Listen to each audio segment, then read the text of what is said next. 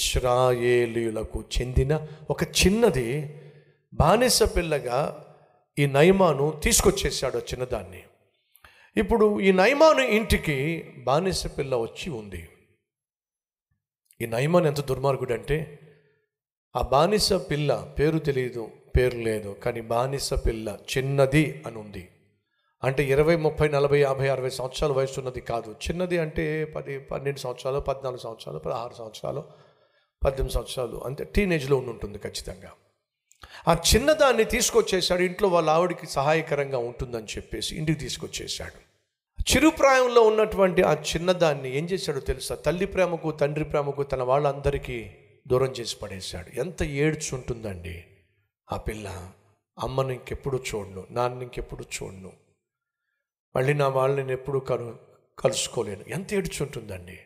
వచ్చిన తర్వాత ఆ చిన్నపిల్ల ఎంత బెంగ పెట్టుకుని ఉంటుందండి. ఎంత అల్లాడిపోయి ఉంటుందండి. ఒరే దుర్మార్గుడా మా అమ్మకు నాన్నకు దూరం చేశాం మా తమ్ముడు జ్ఞాపకం వస్తున్నాడు. మా అన్న జ్ఞాపకం వస్తున్నాడు. మా మా చెల్లి జ్ఞాపకం వస్తుంది. ఎవరెవరు జ్ఞాపకం వచ్చారో. ఎంత ఏడ్చుంటుందో. అటువంటి సమయంలో ఈ నయమ నయమాన్ ఇంటికి వచ్చిన తర్వాత తన వస్త్రాలు తనకున్నటువంటి శిరస్త్రానము ఈ సైన్యకు యొక్క డ్రెస్ అంతా యూనిఫామ్ అంతా తీసిన తర్వాత తన శరీరం అంతా కుష్ఠరోగం. అది చూసి కోలబడిపోయి ఉంటాడు.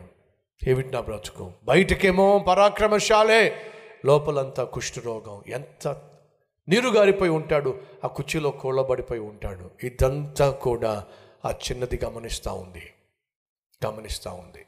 ఆ చిన్నదాని స్థానంలో ఒకవేళ మీరు ఉన్నట్లయితే ఏం చేస్తారో తెలుసా? చెప్పమంటారా? ఒకవేళ మనం ఉంటే ఏం చేస్తామంటే బాగా జరిగింది.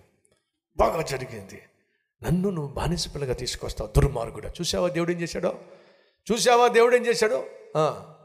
మనమైతే బిర్యానీని చేసుకుంటాం కదండి. దయచేసి వెళ్ళండి అతడు శత్రువు. తన జీవితానికి అడ్రస్ లేకుండా చేసేసి చేసేసిన శత్రువు. ఆ శత్రువు కుష్ఠిరోగంతో తన ఇంటిలో కుప్పకూలినప్పుడు కోలబడినప్పుడు ఈ చిన్నది అతన్ని చూసింది. చిన్నదే కానీ ఉన్నతమైన ఆత్మీయ విలువలు కలిగిన అద్భుతమైన వ్యక్తి అండి. కుష్ఠరోగంతో అతడు కుప్పకూలిపోతున్నప్పుడు వెళ్ళి అమ్మా అమ్మా నేను మాట్లాడొచ్చా? మాట్లాడడానికి అధికారం లేదు.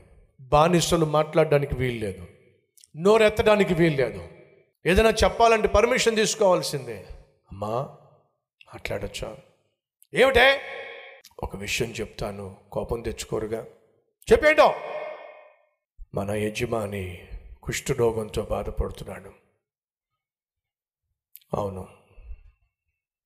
రేపో మాపో అందరికీ దూరం కాబోతున్నాడు.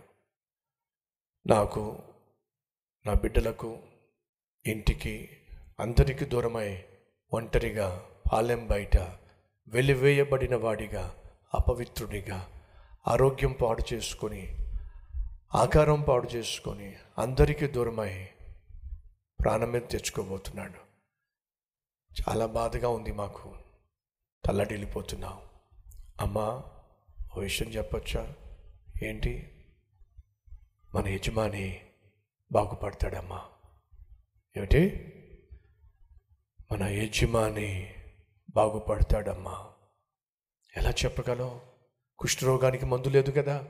కుష్ఠరోగాన్ని ఎవరు బాగు చేయలేరు కదా. అవునమ్మా కుష్ఠరోగాన్ని మనిషి బాగు చేయలేడు. కానీ మేము సేవించే యహోవా. బాగు చేయగలడు.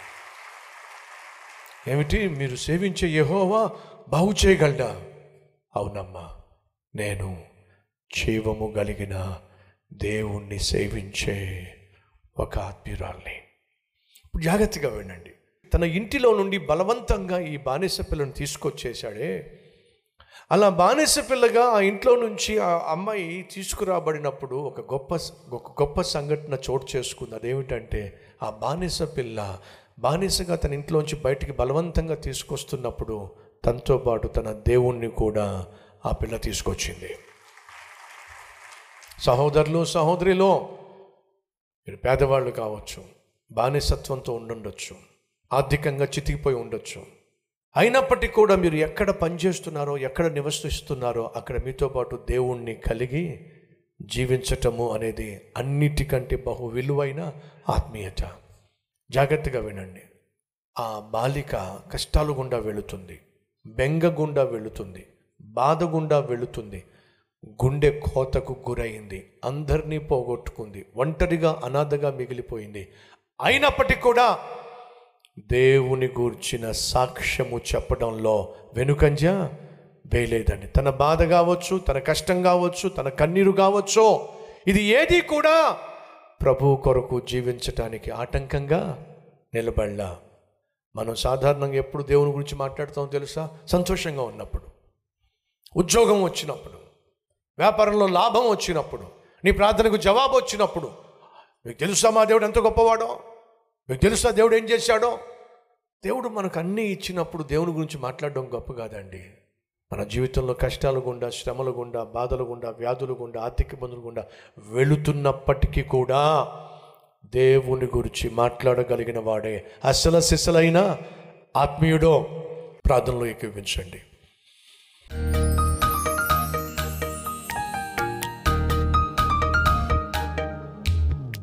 మహాపరిశుద్ధుడు అయిన ప్రేమ కలిగిన తండ్రి బహుశ్రేష్టమైన సందేశం ద్వారా మమ్మల్ని దర్శించావు నాయన.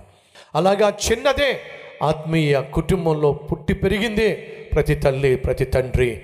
తమ ఇంటిలో నిన్ను కలిగి ఉండాలి బిడ్డలను వాక్యానుసారంగా పెంచాలి. వారు ఎక్కడికి వెళ్ళినప్పటికీ నిన్ను కూడా తీసుకుని వెళ్ళే అద్భుతమైన ఆత్మీయ బిడ్డలుగా వారు వర్ధిల్లాలి.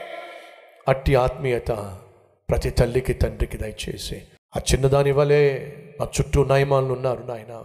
ఆ నయమానులకు నిన్ను పరిచయం చేసే మహాకృప ఆత్మ అందరికీ దయచేయమని ఏసయ్య పేరట్ వేడుకుంటున్నాం తండ్రి. ఆమెన్.